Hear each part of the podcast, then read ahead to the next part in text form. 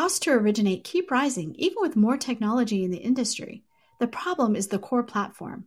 A new LOS can re architect the process around data, not humans moving paper files. Vesta has built this LOS, and you can learn more at Vesta.com.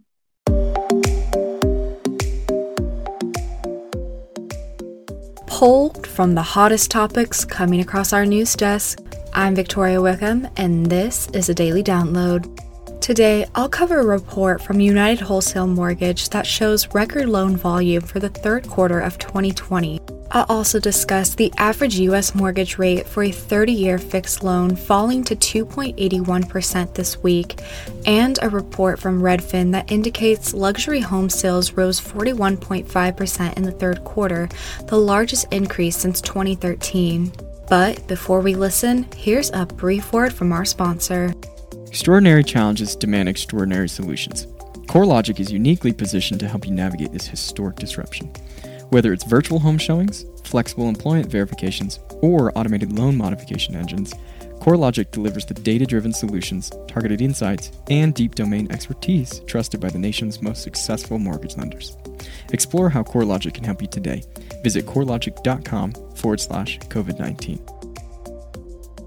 Thanks for listening, and let's get started with an article written by James Kleimann that covers UWM's report of record loan volume in quarter three, just one quarter away from its expected public debut. According to Kleimann, the Detroit based company, which is the largest wholesale lender in the U.S., originated $54.2 billion in closed loans during quarter three of 2020, representing an 81% increase from the $29.9 billion it originated in quarter three of 2019, with loan volume up 31.8% from quarter two of this year.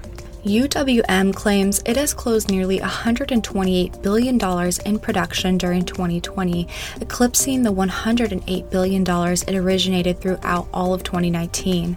The company indicates it increased MSR from $924 million to $1.41 billion, and its cash on hand rose to $756 million from $570 million in the prior quarter.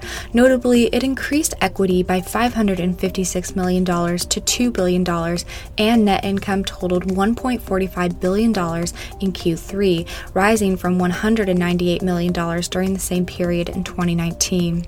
The company also reported its gain on sale margin also inched up to a record 3.18%, increasing from 1.29% a year ago. In a statement, UWM CEO Mat Ishbia said this is UWM's best quarter in the company's 34 years, claiming that borrowers are recognizing that independent mortgage brokers offer better rates, greater speed, and deeper experience.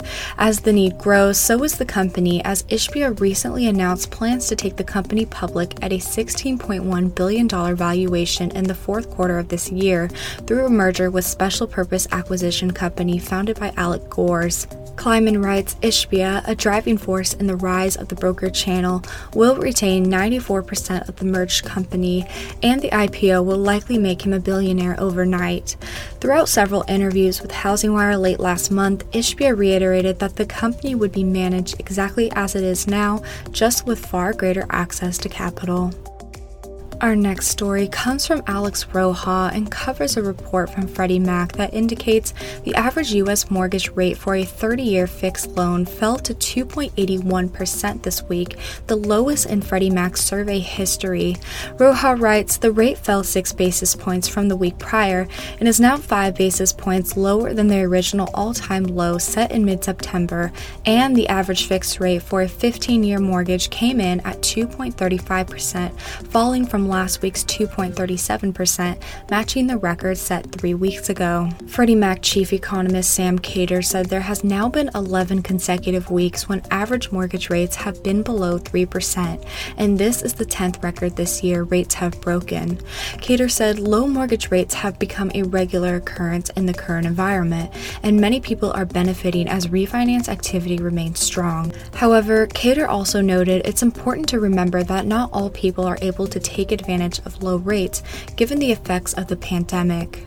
Rojas says although mortgage applications fell 7 basis points last week, purchase applications have now boasted 21 weeks of year over year gains. Notably, the Federal Reserve predicted last month that rates will remain low through 2023. Our last story comes from Julia Falcon and covers a report from Redfin that indicates luxury home sales rose 41.5% in the third quarter, representing the largest increase since 2013.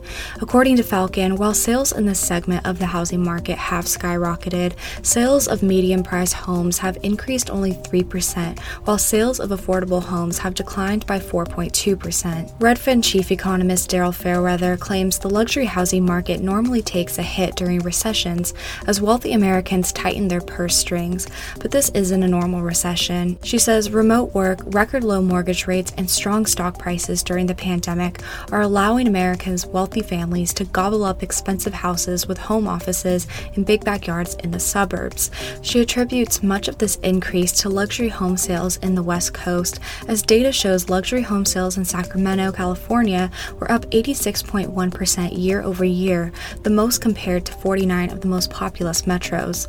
According to Fairweather, luxury listings are skyrocketing because high end homeowners have the financial means and the flexibility to move during this pandemic, and the growing supply of luxury homes for sale means the wealthy buyers have more options to choose from and a better chance of finding a home that checks all of their boxes. However, Fairweather also notes that buyers who are in search of more affordable homes are grappling with fewer choices and fierce competition. In quarter three, Redfin found the median sale price of luxury homes was $862,700, while the median sales price for expensive homes was $402,000, and the median sale price for median sized homes was $259,000. On the opposite end of the spectrum, Redfin found the median price for affordable homes was $178,000, and lastly, the median sales price for the most affordable homes was $90,000. According to the company, the number of new homes for sale in this segment of the market increased 8.4% year over year, while the number of expensive homes for sale was down only 2.6%, and median priced homes for sale fell 7.9%, while affordable homes for sale decreased 7.6 6%, and the most affordable homes for sale declined 4.8%. That's a wrap for today's episode of the Daily Download. Remember to subscribe, rate, and review on Apple Podcast, and join us again tomorrow.